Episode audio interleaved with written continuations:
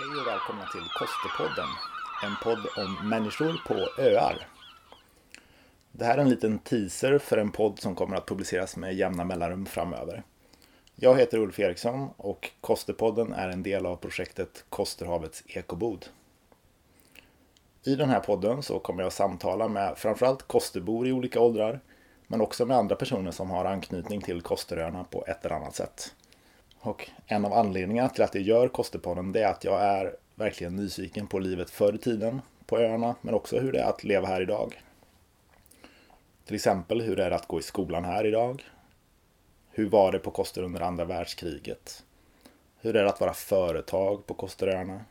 Och vad är ditt bästa Kosterminne? Min mamma är uppvuxen på Nordkoster och jag har varit här under sommarlov, semestrar och helger hela livet.